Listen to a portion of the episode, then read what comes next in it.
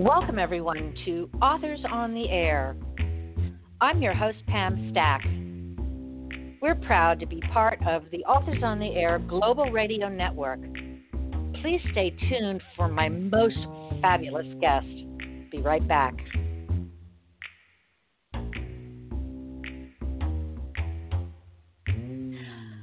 Everyone. Welcome to Authors on the Air. I'm so glad you joined me tonight. I hope you're all well, doing fine, and have lots of great books to read. I know I do.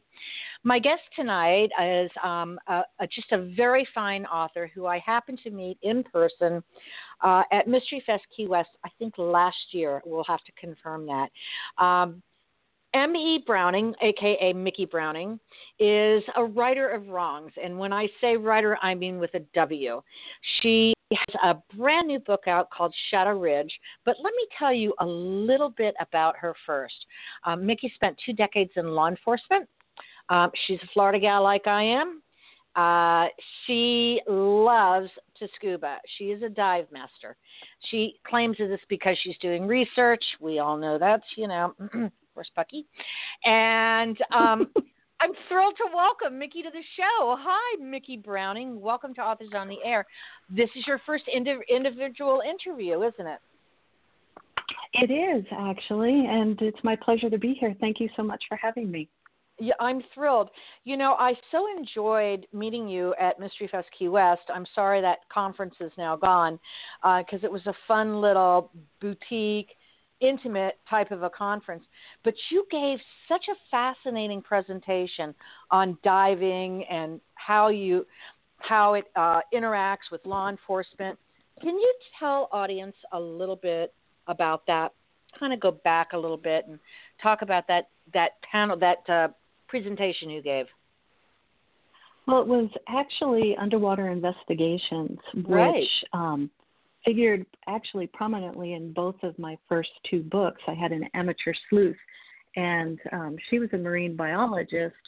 But in the second book in particular, there was um, a lot of underwater archaeology, and it is so similar to uh, to underwater investigations, crime scene investigations, that it was just it, it was startling how how close the academia is um, to the, the forensic portion of law enforcement. And so it was something that I thought might interest some other people. And um, based on, on the comments that I received, you know, it, it was because it's not your typical conference topic. So I just had a ball giving, you know, presenting it at that at that conference and and it was a pleasure to meet you during that time. Thank In fact, you came you up know, to me after. I know I had told you how much I, I was so fascinated by what you talked about. You know, it's it, and here's the interesting thing because nothing happens without a reason. We were in Key, Key West, which is you know like one of the diving capitals of the world, and um, in Florida, which is one of the crime capitals with of uh, all the bizarre crimes that we have, particularly in, in Miami-Dade County. That you gave that seem like that presentation seem so insightful and um, forward thinking for you because not only was the photographer, you know, who is a, a, a sunken ship specialist, the the and the publicist, but many of the people who attended that conference are are conchs, which by the way, folks, that means they they are Key Westerners born and raised, and they dive. It's a it's an everyday part of their life. So it was it was very smart of you to give that that and and it I think people who live out of town don't understand that that's an everyday occurrence in law enforcement, isn't it? Well, uh, the investigation part is, right. and you know, when you think about most jurisdictions have some body of water, whether it's an alpine lake or you know it happens to be the Atlantic Ocean. So mm-hmm. water it it surrounds us and you know if you, even if you're in a high and dry uh, jurisdiction there could be a reason for you to have to either retrieve something from the water or um, you know look for a piece of evidence or you know unfortunately m- most cases are you know body recoveries you know from Mhm. from the water by the time law enforcement gets involved with it so it's it's something that you may or may not have experience with even as a police officer um, Right. you might be you might have to confront it but you might not be the one that's going into the water and there are public safety divers there are um, a lot of civilians who actually help out in this capacity because not every officer has the diving credentials necessary to do that. Um, even even the training for for that is over and above anything that an officer would obtain in, um, say, the academy.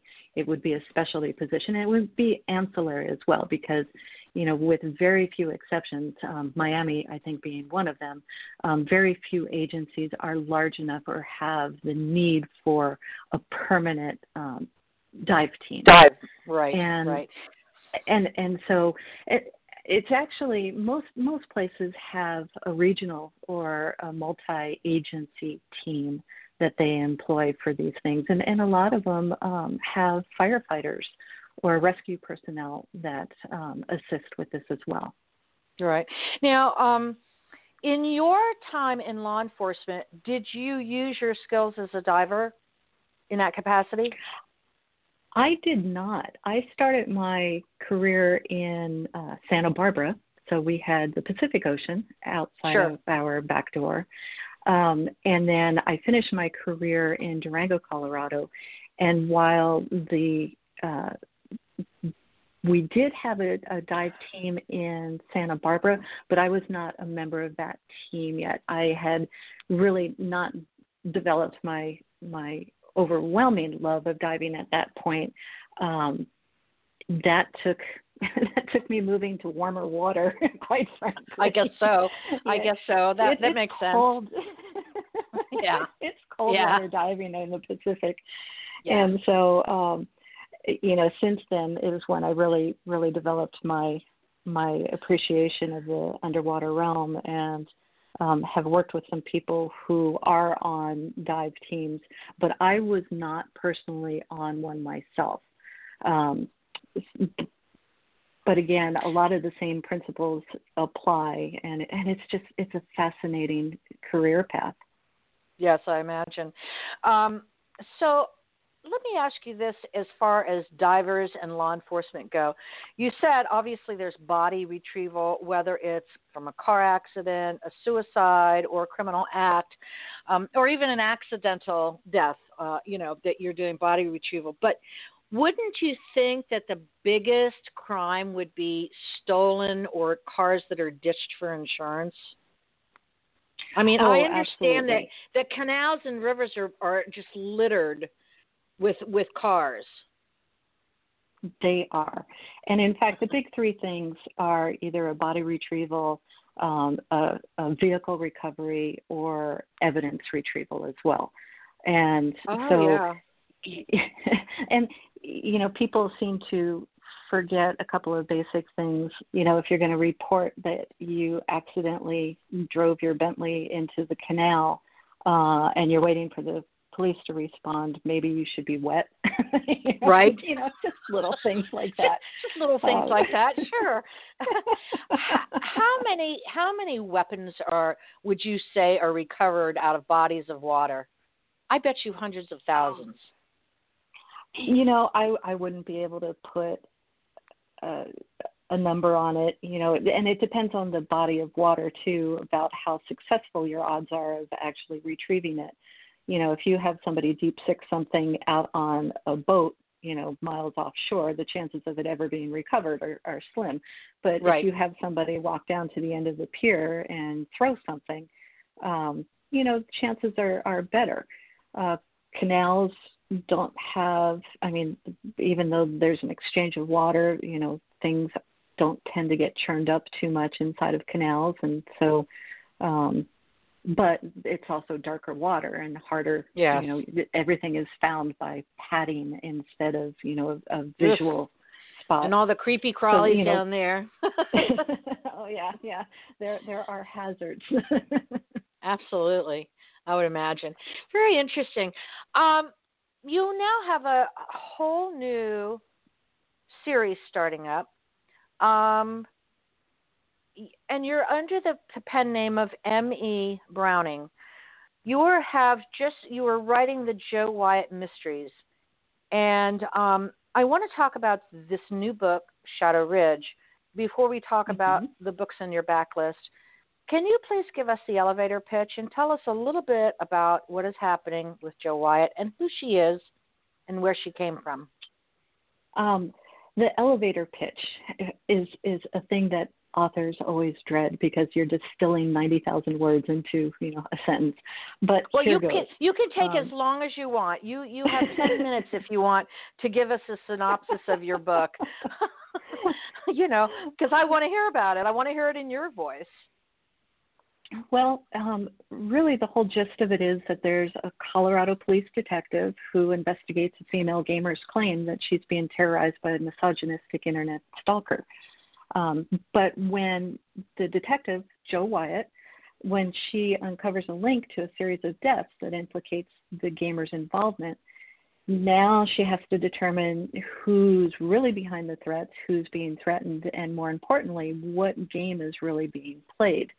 So there's a there's a lot of things going on in in Shadow Ridge.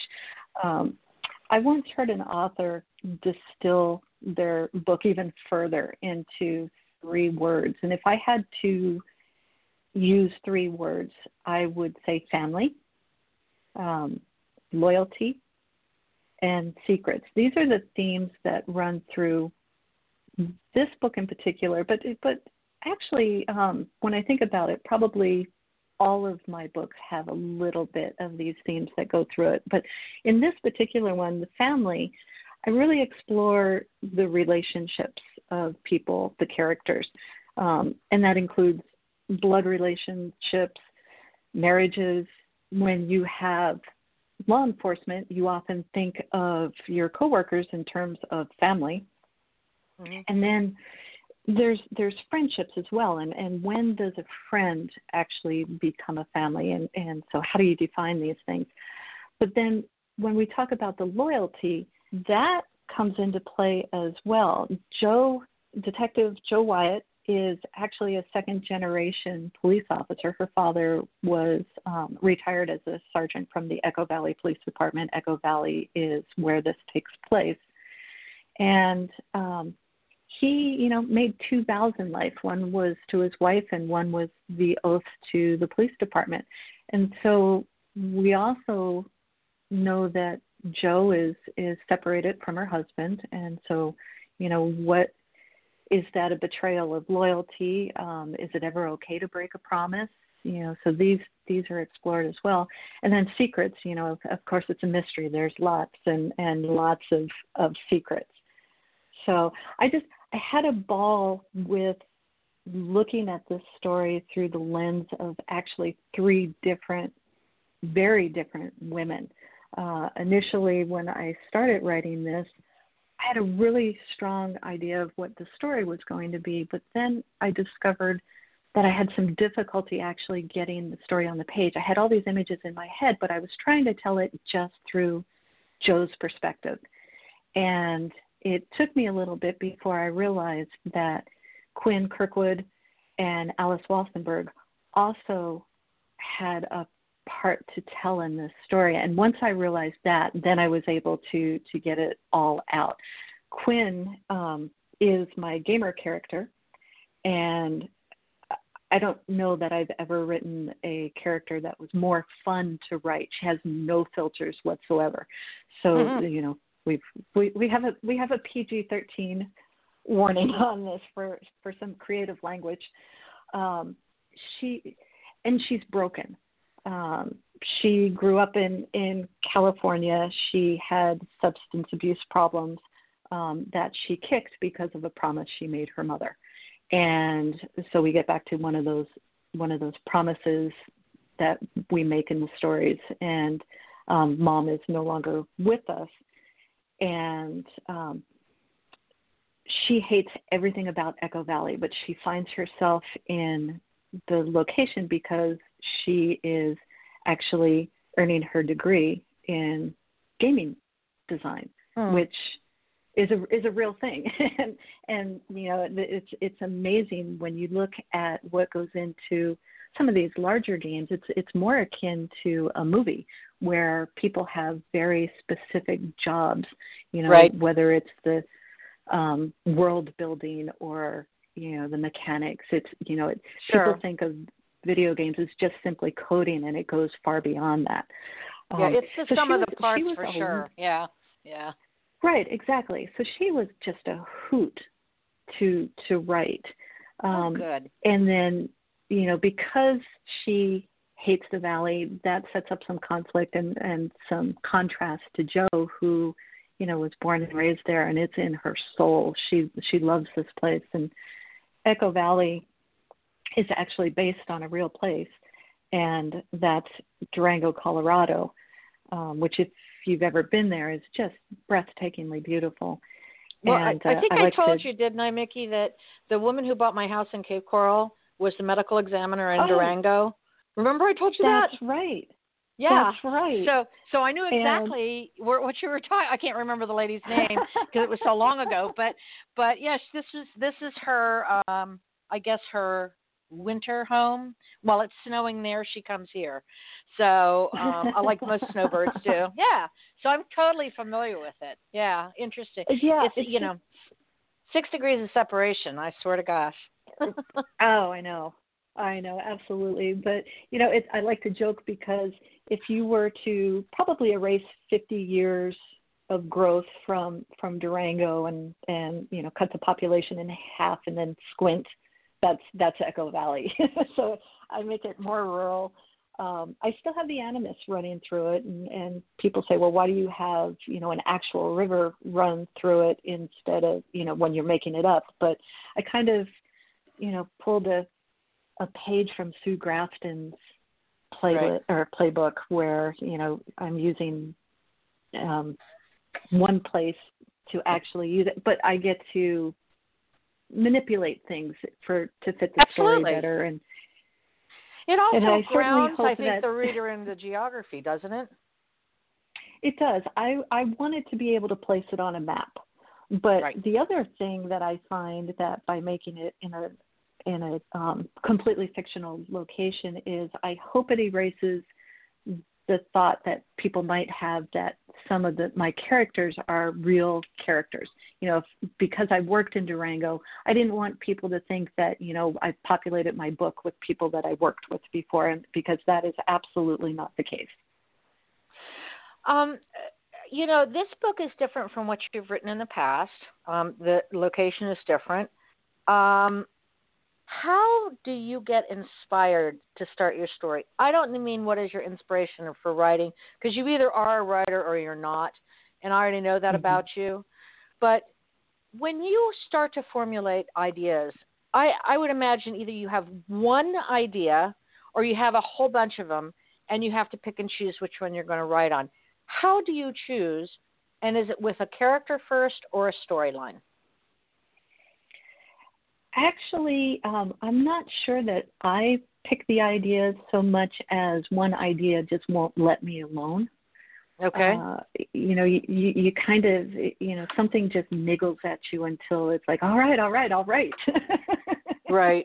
Right. Um, but in this case, it was it, it started with an article that I had read about the misogyny in gaming um, particularly oh, yeah. directed at women who um, were in the multiplayer games or who had moved into the design and um, aspect of, of the community, and how that led to this whole internet trolling and doxing yes. where their personal information was broadcast, and then that leads to um, swatting, where you know since that information is out there, some kook could take that out and and um, create a uh, a phony emergency call where you know a woman or the victim of of this could be sitting at home, you know, playing Sudoku and not realize that there's you know a SWAT team setting up outside of her right. home and and obviously you know when when be bad. I mean, it's right. Those those situations don't end well a lot of times, right? For anyone. Correct. Um, it's interesting. Um, you're an organic writer, aren't you, Micki? You I listen am, to your characters. I, I do listen to my characters. I tend to have milestones um, along the way. I'm not a true outliner. I can't do it um, because you know, two chapters in, I'm already off. Um, but I do know that certain things need to happen, uh, and you know, based on structures of a novel and based on the needs of the story. So I I go from you know milestone to milestone. How I get there is where I can really find the serendipity of the story, um, and and it's often when I initially wonder, wow, am I going off in the weeds? That um, my subconscious has seeded something that later I'm like, oh my gosh, I can't believe that it's it's it's there, you know, and right. and right. so I, I'm often pleasantly surprised. You know, there's other days where you know you're just toiling at it, but um, but you never know which days those are when you go back and and read to revise and things like that. Sure. Um, so yes, it, I, I am. I'm probably more organic. Um, you know, I know that there's people who swear by outlines, and but I'm not so organic that I can just. I'm just going to start here and draft See through. where it that's, goes. That's Right, not how right. I work. Right, right. Um, I want to talk a little bit about uh, the writer's toolbox. Um, uh, you know, I often ask my guests on this show, you know, what do you unpack from your virtual toolbox to help you s- prepare for your writing day? So, what do you unpack? Whether Um, it's emotionally, psychologically, or physically, you know, what do you need You know, to I- make your writing day happen? I, I first and foremost, I need a cup of tea. You know, Okay. I I always have tea next to me. Um, if it's a particularly emotional scene that I'm working on, I will draft it um, by hand, you know, longhand with a, a mechanical pencil. I, you know, I, I rarely write in pen. I love pencil and um, break Hmm. out the old notebook because there's a different connection for me um, Yes. and oftentimes I will look at it more as a journaling, and then I'll go back and I'll sit down with that, and I will take snippets out of it at the computer. Um, but really, I, you know, I, I usually have music on. It's always instrumental. It's you know because the lyrics, if if I'm listening to something and it has lyrics, that will override. It'll short circuit my brain yes. um, you know, and then I'm fortunate because I do have an office, um, so it's where I write. Uh, I I know that it, I'm very fortunate in that respect. Uh, when I'm really stuck, I'll take a notebook and um, try to get out in nature and, and find a place to plunk myself down and and kind of just work my way through whatever issue it happens to be that I'm hung up on. But um, So let's I talk about that write- a little bit. I'm sorry. Go ahead. mm-hmm. I didn't no, mean to interrupt. Ahead, please.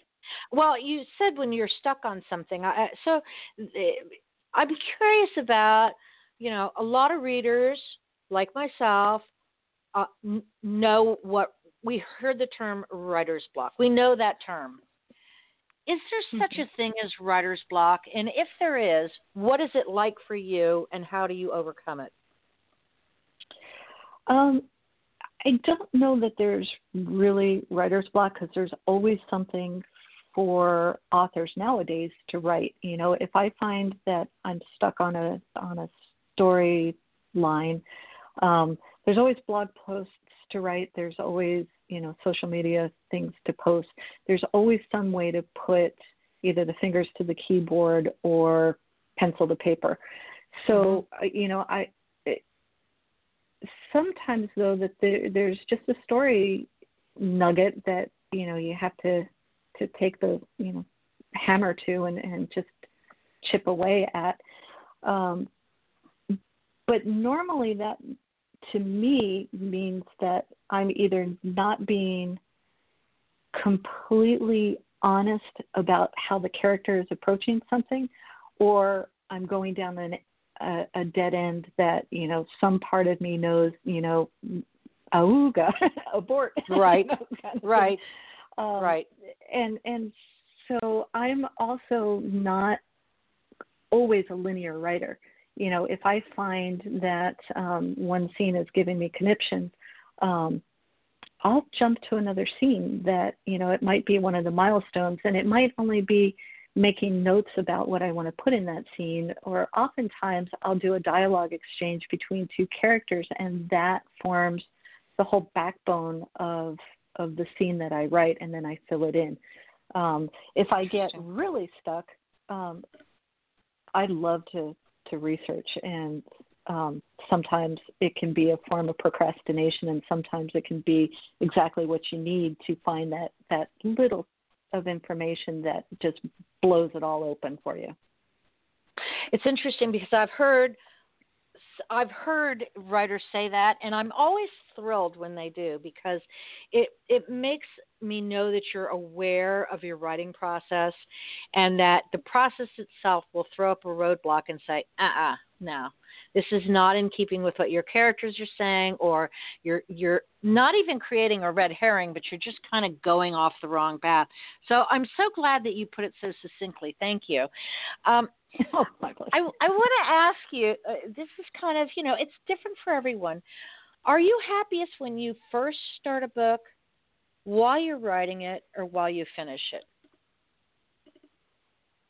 Oh gosh, um, I don't know. Uh, it's it's kind of like a romance, I suppose, in that there's always this first blush of of puppy love and you wonder where it's going to go and is it going to Mhm. is it going to last and and that sort of thing and then you know through through the middle it's like okay this is worth the commitment and so you just really focus on it and then at the end you're so intimately aware of your story and and how it's progressed that there's a comfort to it um and then of course you know all bets are off because then it goes to the agent or Right, or the editor. the editor. Right. You know, Right. like- Then, But, then you're saying, "Oh, if only I- I, had done this. If only I had done Right. that." Right? you second and third guess I- yourself. right? If only if I. only I hadn't kissed that particular frog. Right exactly that's so funny but i get it um, many writers tell me that they don't read their dialogue out loud do you Um, and in Let's fact, explain to listeners why you do that because I think this is really important. I actually, when I'm reading a book, and and excuse me just for jumping in, and, and say Mhm. when I'm reading a book, if there's dialogue that I like, I will read it out loud because it registers in a different part of my brain versus seeing it. I'm speaking it and hearing it. Does that make sense to you, Micki? Oh, absolutely. Uh, I find that if I'm having problems, even with a, a line, it doesn't even have to be dialogue. Um, I will read it out loud, and often just that will re- make me realize, you know, how I can correct the cadence of that particular Yes. line. Yes. Um, but at, at the when I am through with my first draft, I read the entire manuscript out loud Good for Um, you. and and it takes a while. Um but i find so many things um you know the typos that you read over you know suddenly jump out when you Yes. slow down enough to actually speak speak what's on the page.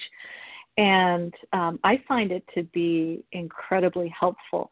But you know the other thing is it's hard to capture dialogue um realistic dialogue. People Yes.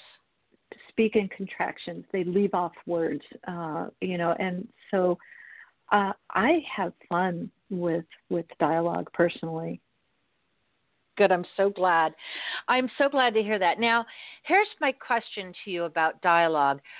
Um, you write both from the male and female perspective. Um, after all, you you have Quinn and Jo, and then you have Horton in there. I have- so you. Sorry. No, please go ahead. You, so you have male and female characters in your book, and you have to write mm-hmm. according to those genders. Who writes the who writes better when it comes to the opposite gender? Does a woman write a man's dialogue better than a man likes a writes a woman's dialogue? I think that comes down to the individual author, um, but you know, gender communications is is fascinating as mm-hmm. far as you know how how people communicate. In fact, um, it's it's played against some women in in law enforcement because of how the testing was as far as like roundtable um, assessments and things like that when they went up for promotion because a woman might approach something by saying has anybody considered doing this? And they'll explain you know x y and z. And then a man might have the same same exact idea and say let's do this. Right. and one is considered to be you know more more passive um, right. forceful. And and yeah, yeah. whereas a woman might be trying to be more inclusive a man's language tends to be more declarative and so you know these are some things that come out in in good dialogue whether it's written by a man or a, a woman uh, and and you know the choice of of words is you know often um, gendered as as well, and it's not right or wrong. It's just you know how it is what it is. Sure, sure, it sure. It is what it is. It's interesting that you say that because I will tell you some of the best dialogue. When I know I'm reading a book that's good, the dialogue will be will sound authentic to me, but I don't need you to say Jo said this and Quinn said that. I will know by who the characters are exactly what it is they're saying. So you don't have mm-hmm. to actually type in he said, she said. Do you know what I'm talking about? Does you know that I want the voices to be so authentic that I don't need you to tell me who is speaking, that I'm going to know because of how well you've written your characters. Right. And, you know, it, it comes down to word choice a lot of times. You know, how yes. do you say good morning? How do you greet somebody in the morning? Do you greet with a grunt because you haven't woken up yet? You know, are you chipper, you know, top of the morning? Um, and that's your routine greeting. Um, do you just say good morning or hey or hi or hello? You know, we tend to default to um, to habits. And mm-hmm. we form habits in our word choices as well. So yes you know you can you can develop characters who are absolutely um, unique uh, on the page. Mhm it's true. It's true. Um, tell everyone where this book is being sold right now uh, actually, it's it's everywhere, and for the first time, I'm going to have an audio book on this. That should be released, um, I think, any day actually. So it's in hardcover, it's in digital, so all of the normal normal places. Uh, if you have a favorite independent bookstore, please frequent them. Um, you know they're having a hard time this year in particular, and um, you know even even one book could be helpful to them. So um, you might have to wait a day or two longer for it, but it's it's worth it, and it keeps places alive. Um, and you know, it's really wherever you want to wherever you want to pick it up. Very good. Can you please give us your website and social media information? Oh, absolutely. Um, my website is very easy. It's M E Browning, and that's just a dot com. And um, you know, I'm available at all of the uh, the typical places as far as social media. I'm at Micki Browning, um, or I'm sorry, Twitter. I'm at Micki Browning, and then if you want to look me up on Facebook, I'm at Micki Browning Author. Absolutely. Micki, I have so I've taken more of your time than I promised and I'm so sorry for that, but I'm not because I've just enjoyed talking to you and hearing your perspective as a writer. It's it's fascinating to me. Um, the last time we spoke, we were kind of at a roundtable discussion, and we really didn't have a chance to go in depth. Um, then. But thank you for being with me today. I hope you'll come back. Oh, it would be my pleasure. This was, I really enjoyed myself, and it's always a pleasure to talk with you, Pam. Thank you. Maybe you'll come back and be a guest host one day. Is there someone you'd like to interview? Oh gosh, there's plenty of people that I'd love to interview. okay, so you know where to find me. Um, my guest, folks, is M.E. Browning, Micki Browning. The new book is called Shadow Ridge. It's a very, very good book. You're going to enjoy it. I hope you go and get it. Micki, you know where to find me. Tell me who you want to interview. We'll set it up. Thank you so much for being with me. Again, my pleasure, Pam. Thank you. And have a good holiday. Thank you. You as well. Thank you. Bye bye. Listeners, thanks for being with me, and thank you, Mom and Dad. I'll see you later.